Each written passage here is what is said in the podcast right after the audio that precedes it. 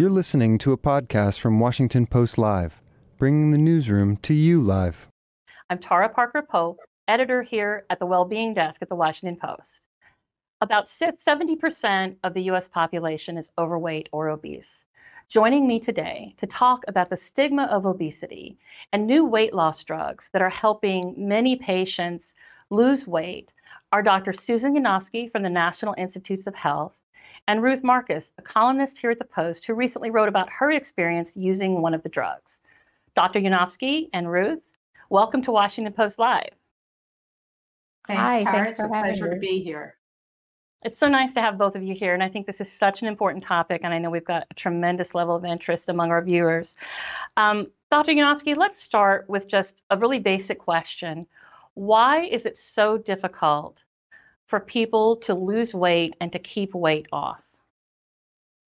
Sure, I think that's a, a really important question. Um, we know that once people develop obesity, there are a number of changes that go on in the body. Obesity itself leads to changes in uh, brain function, in metabolism, so that people tend to defend the higher level of body weight. So when someone with obesity, they can work very hard and lose weight, and many people have done that but they have these strong metabolic signals and brain signals that are telling them that they're really in more of a state of starvation. And so over time, the weight generally will come back on. That's kind of the holy grail for us. For those of us who study obesity, is helping people not only be able to lose weight in the first place, but to keep that lost weight off. So, Ruth, you wrote a really personal, very compelling essay about your experience. What has been the reaction from readers? You know, what are you hearing from readers and what did you learn from this experience?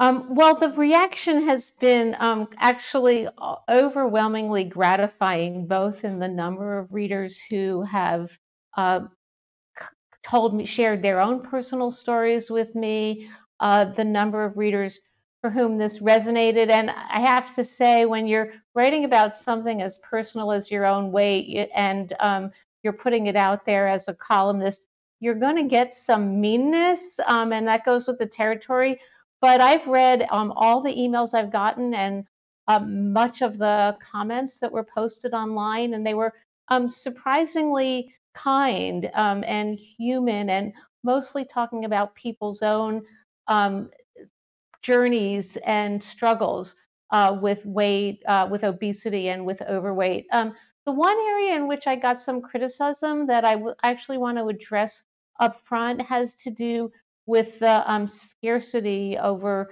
uh, times, mostly in the past right now, of Ozempic and whether I was using Ozempic, which is the anti obesity and diabetes uh, medication that I used. I used it for an off label purpose.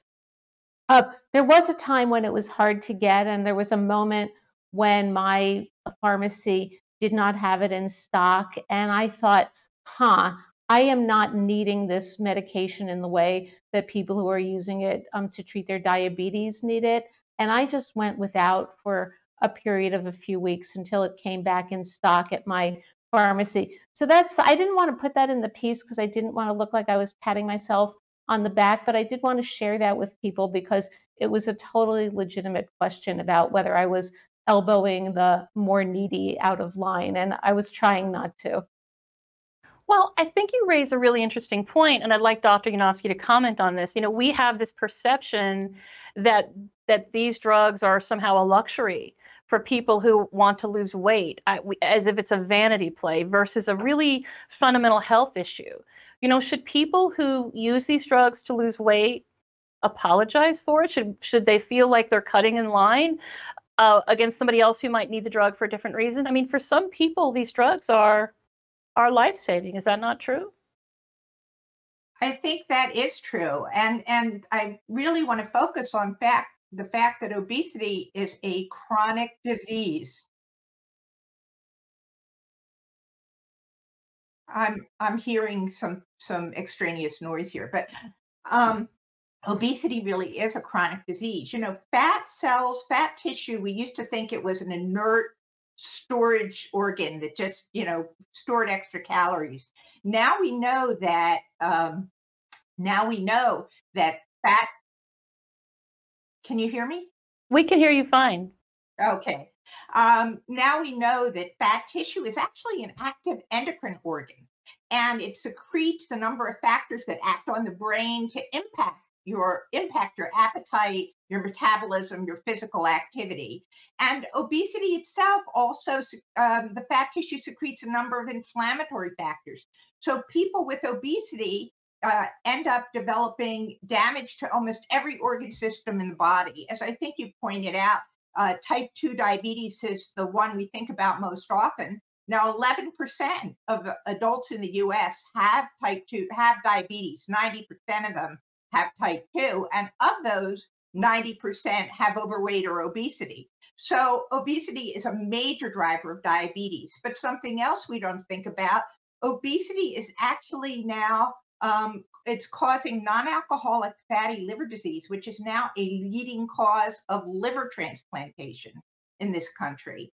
Um, it also contributes, as you said, to heart attacks, strokes, um, and some forms of cancer.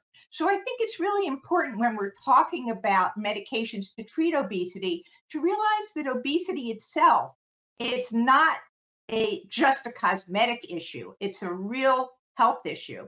And I think even when when Ruth was talking um, in her when Ruth was uh, talking in her essay, she noted that even though she started um, these medications in large part because she didn't like the way she looked or felt, um, she had sleep apnea, which is a very serious uh, disease where you stop breathing during your sleep and it can lead to diabetes and heart disease. And she was actually able to discontinue her treatment for that when she lost the weight. I think one of the challenges here is that we often expect people who are overweight before we offer them help or medical intervention, we wait for them to become obese. We wait for them to develop diabetes or another significant health problem.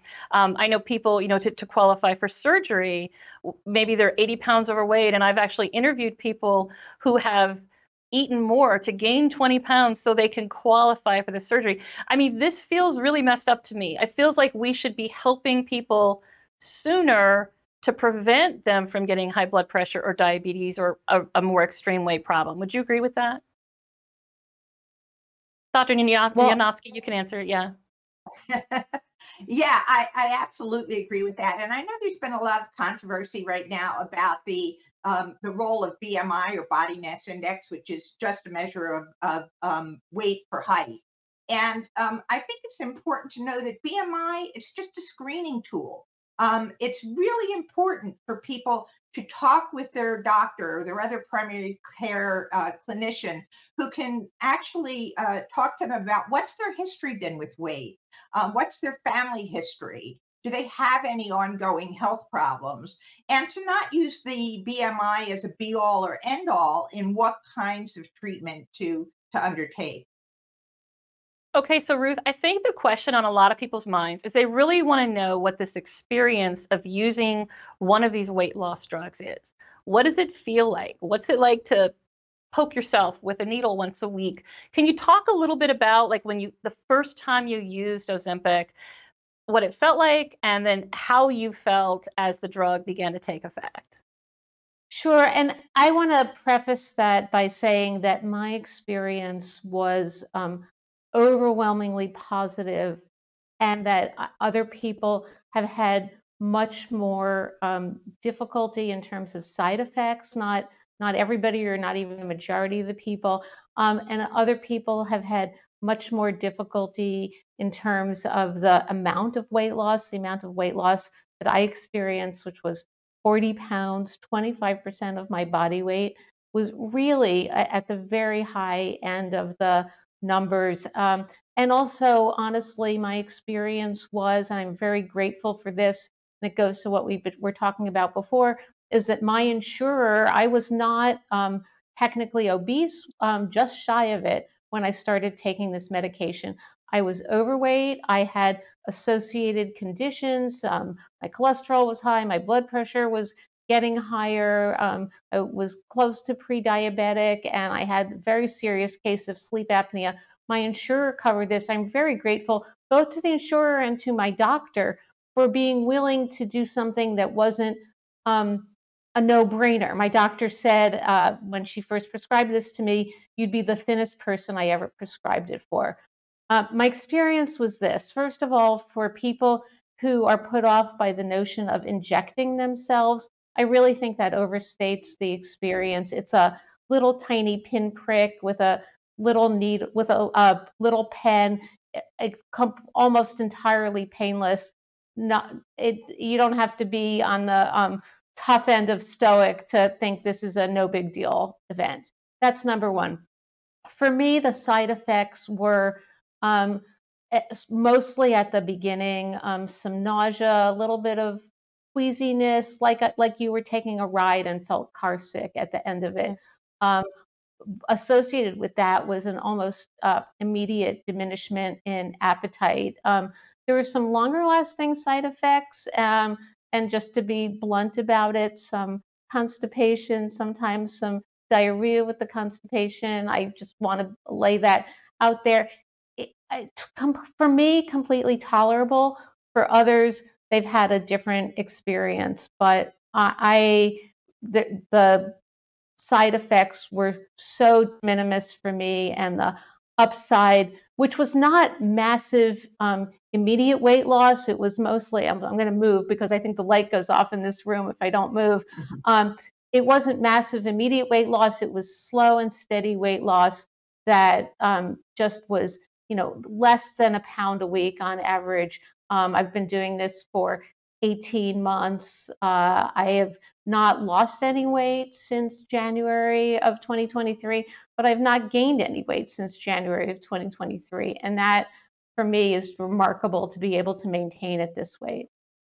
I think people have the perception that this is an incredibly rapid weight loss and that it's just, you know, super easy, but it does. It takes time. It's fairly slow weight loss, which is healthier. Um, Ruth, tell me a little bit more about uh, how this affected your your eating and your relationship with food. You know, you put a plate of food on front of you, or you had I don't know some favorite food in the fridge. How did it change the way you the way you ate? uh, I learned a new word and a new feeling, which is satiety. Um, I am a very good clean plate ranger. I am a very good eater of pints of ice cream. Um, at the beginning, especially, my appetite was way down. I just, I would like get an entree at a dinner at a restaurant and pretty much cut it in half, and I would be able to take that other half home. I could wave away the um,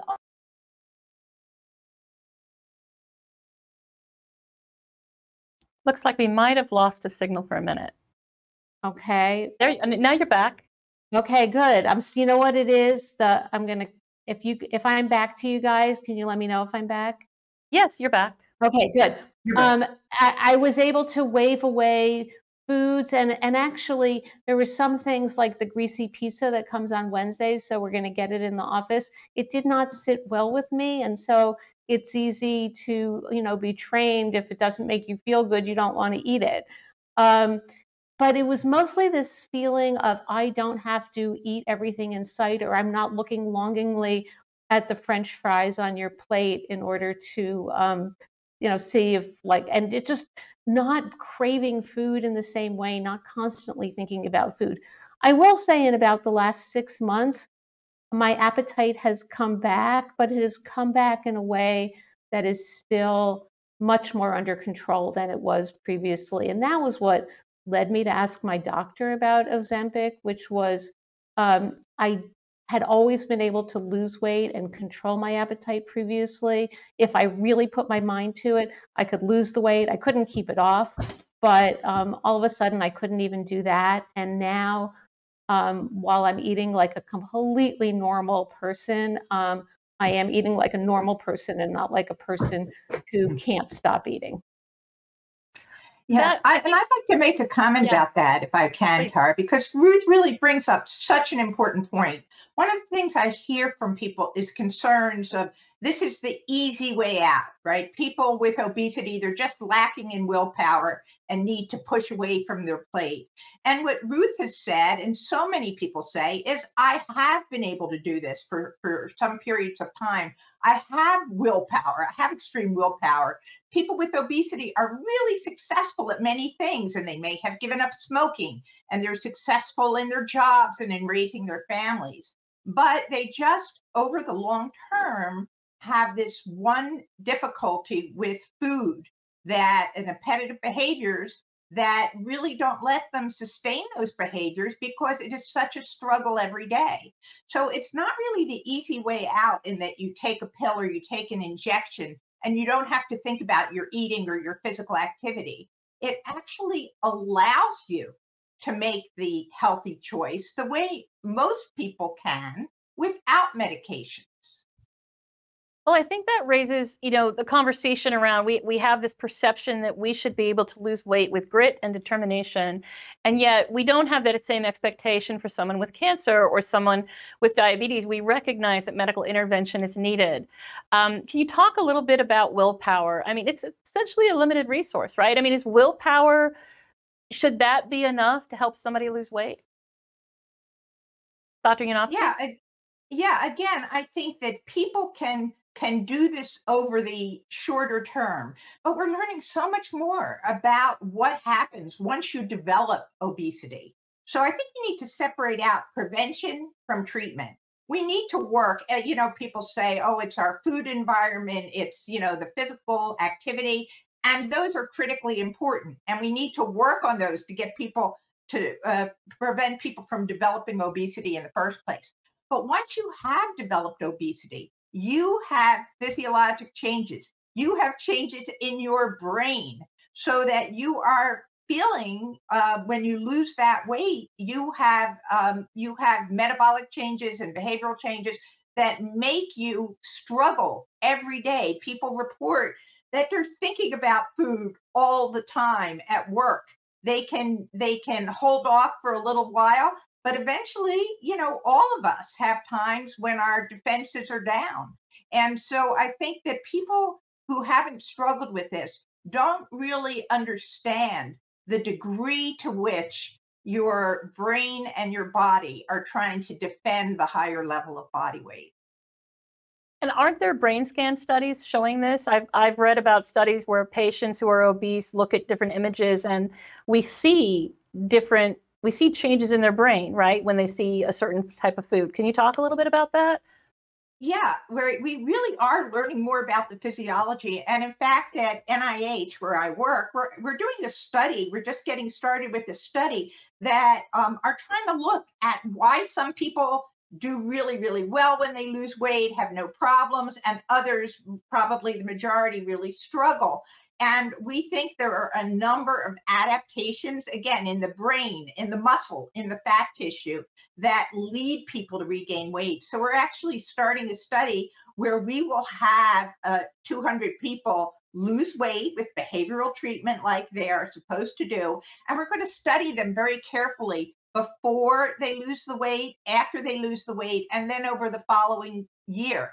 And we're going to be doing brain scans and studies of the reward system and muscle and fat biopsies to see if we can really get a handle on what are the physiologic responses to weight loss. And so, how can we get in there and help people keep that lost weight off long term? So, Ruth, one of the most painful parts of the story when I read it personally was when you were talking about discussing your weight loss with other people where you maybe said, Oh, I'm eating less. You didn't really want to tell people that you were using a weight loss drug. And at one point you said, Well, I cheated. And I want to talk, a I want to hear from you where that was coming from, that you felt almost a sense of maybe guilt or embarrassment to talk about relying on medication to help you lose weight versus, I guess, doing it through just sheer willpower. Do you want to talk a little bit about that part of the story and the emotions that you were feeling? Yes, well, one thing is, and I've noticed it's become much easier um, to talk about this over time as people have become aware of Ozempic. I started Ozempic, and there's obviously other medications on the market that have been, excuse me, approved for weight loss, which um, Ozempic hasn't. Um, but when I started it, it, this was not in any way a household name. People would look quizzically, and you would have to say, I'm taking this medication. This is what it's called. This is how it works. Um, now, everybody, um, it seems like everybody on the planet, certainly um, everybody on social media, has heard about um, these weight loss drugs. So, so it became easier to talk about it um, for that reason. But it's really much more, as you say, much more fundamental than that. Um, when people people said you're losing weight, how did you do it? You want you. I first my first answer was, oh, I ate less, and this was technically correct, but it was really misleading, and so I felt like I was not being honest with people. Um, but interestingly, and this goes to the question of stigma, this goes to the question of we take drugs for our cholesterol and we don't feel embarrassed that we're taking them to deal with our cholesterol. We take drugs for our high blood pressure. Same, if we take medications for to deal with our obesity or our overweight, um, we feel like we are cheating. I felt like I was cheating because I knew how to do it the old fashioned way. I knew you could do it. I knew I could lose weight with diet or exercise. So, honestly, for me, I was either at an age or at a weight or at a what uh, I had been at that weight for so long that my body was just rebelling against the normal things that I would do to try to lose weight. Um, and we believe that if we simply have the discipline, um, we can get the weight loss done on our own, and more important, keep it off on our own. And so when I told, when I started to tell people I was on Ozempic, the way I originally got into that was to say, I'm cheating.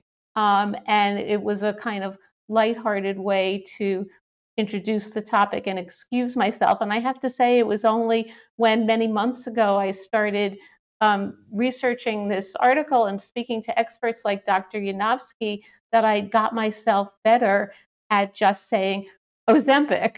Um, now I can just say Ozempic and it's a shorthand um, and got more comfortable with that notion, but it really did take quite a lot out of me. I know there's it's so interesting to me how much judgment there is, um, not just in culture, you know, in society, but within ourselves, right? We often blame ourselves for weight gain or for not losing weight or not keeping weight off. And yet, if we were diagnosed with another medical condition, I think if you were diagnosed with osteoporosis or, you know, high blood pressure, I'm not sure we would have as much self blame. Would you agree with that, Ruth? Not we we wouldn't have anywhere it's just so completely clear. We wouldn't have anywhere near as much self-blame. But on the other hand and I, am going to say something that dr yanovski is going to i suspect want to push back on a little bit. Um, high blood pressure is a phenomenon that's measurable for so is weight and obesity obviously. But what what i mean is i know i can I, am not going to. I'm not saying this very well. There is an element of um, cosmetics that's involved in pushing for weight loss. It is for me. I just I say this in the piece, just very much up front. I did not go to my doctor and say I would like to try Ozempic because I'm concerned about my health. I went to her and said I would like to try Ozempic because I cannot get this weight off. It doesn't seem like I can get this weight off any other way. And so there is a cosmetic element that, at least for me, just speaking for myself, was built into this desire, even though it's had phenomenally good health effects for me, that is a piece of how, yes, obesity is a chronic disease, but did I have that disease? I wasn't technically obese, and yet um, I'm I'm so glad and I'm so much healthier having done this. Well, I don't think anybody should apologize for doing something that makes them feel better, makes them feel feel well. Um, Ruth, we have a couple questions from readers that I want to ask both of you, but I'm going to start with Ruth. We have an audience question from Virginia in Connecticut. Um, how do we confront internalized self-hatred for being overweight? Can you relate it all to that question? Uh, yeah, um, I decided when I started writing to um, name this uh, essay that I was writing as I was doing it in our internal system, fat columnist. Um, and it was a little bit kind of poking fun at myself and also just trying to own the situation. Um, I think we can just understand, as Dr. Yanovski has said, that we are heavy or heavier than we want to be because of internal genetics and internal propensities, because of the obesogenic environment that we live in with so many fat saturated foods, um, unhealthy processed foods all around us. And there are some people for whom being thin comes easily, and there are some people, myself included, for whom being thin comes much with much much more difficulty and we need to accept that and also recognize that if there is a medical intervention that can help us along the way there should be no shame in that either. Now i want to get to another reader question but real quick you mentioned in the article that a that a age old boyfriend made a kind of a rude comment to you and that really stung and stayed with you right? It had a big effect on you. I, it, I remember every mean thing that every single person has said and i won't name them here um, about my weight over the years but that was the first time i had been a tiny tiny skinny child and i got on the scale at my at our house and it said 113 pounds, and I, which happens to be a pound more than I weighed this morning. And I said to my then boyfriend, um, "Do you think I'm fat?" I, and he said, "quote Everybody knows you could stand to lose a few pounds." And it was like a slap in the face. It was the first time, but not the last time, that I thought of myself as a person who needed to worry about her weight. And it really stuck with me. Yeah, so people should not make comments about other people's weight. That is a lesson from today. I, thought I invited it, but yeah. Um, and, Dr. And if I can, if sure, I can just ahead. say about what Ruth's been talking about, about the stigma. I mean, people with obesity face stigma from their employers, strangers, uh, a lot of times their doctors.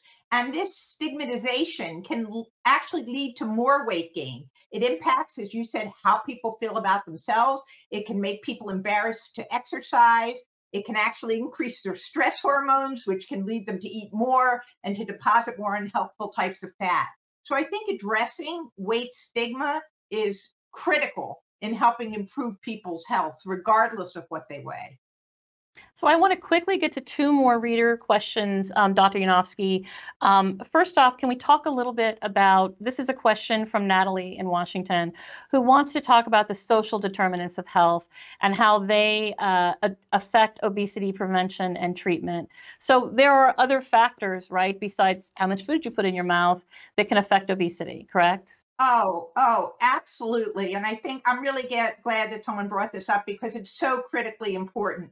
You know, there are, there are a lot of health disparities among certain racial and ethnic groups in diabetes and obesity. And, and you know, in, in many cases, for example, um, highly processed foods, um, foods high in fat and low in other in sugar and low in other nutrients, they're the cheaper foods. And uh, people also um, who are living in poverty don't have access to good health care. They're under more stresses. They may sleep less well. All of these then go towards contributing to more obesity. And of course, these are also the people who are least likely to be able to afford high quality care for their obesity including medications. So I think we really need to to address that in order to help prevent people from developing obesity, to give them access to treatment, and really just to make the quality of their lives better. So I want to get in one more audience question before we have to wrap up. Um, this is from Ellen in Missouri, who asks, is there a way to help the obese live healthier lives without stigmatizing them? So Dr. Yanovski, tell me quickly what your advice would be to address the issue of stigma and to help people yeah. who are obese cope with it. Yeah. Yeah. Well, I think we need to better educate people, especially health professionals, about what their biases are actually doing with their patients. And I think for everybody, regardless of weight, you can uh, try and eat a healthful diet. You can try and be more active. And, you know, also, I think get your other health problems taken care of even if you can't do anything to lose weight, make sure you're working with your doctor to help address any other health problems you may have. And Ruth, I want to give you the final word. Now that you've written this amazing article and you've heard from people, what what is the takeaway? What do you want people to remember? And how do you want them to feel after they've read your article? What what's the message you want sent? Obesity ha- is, and overweight are dis- chronic diseases and chronic illnesses, and you should think about what you can do for yourself to feel healthier and you know and look better along the way and you shouldn't you shouldn't be shy about raising it with your physician and you shouldn't be shy about um, taking control of it because i really do think we have new mechanisms and new opportunities medical opportunities to deal with this condition, which is, you know, 70% of the people in the country are dealing with it. We need to get it under control for ourselves and for our public health. Well, we're out of time, unfortunately. I want to thank you both for your concern and your compassion and your commitment to this issue. It's so important to so many people. So, Dr. Yanovski from the NIH and Ruth Marcus, columnist for the Washington Post, thank you so much for joining us. Thank you. Thanks for all the good questions. Thanks for listening. For more information on our upcoming programs, go to WashingtonPostLive.com.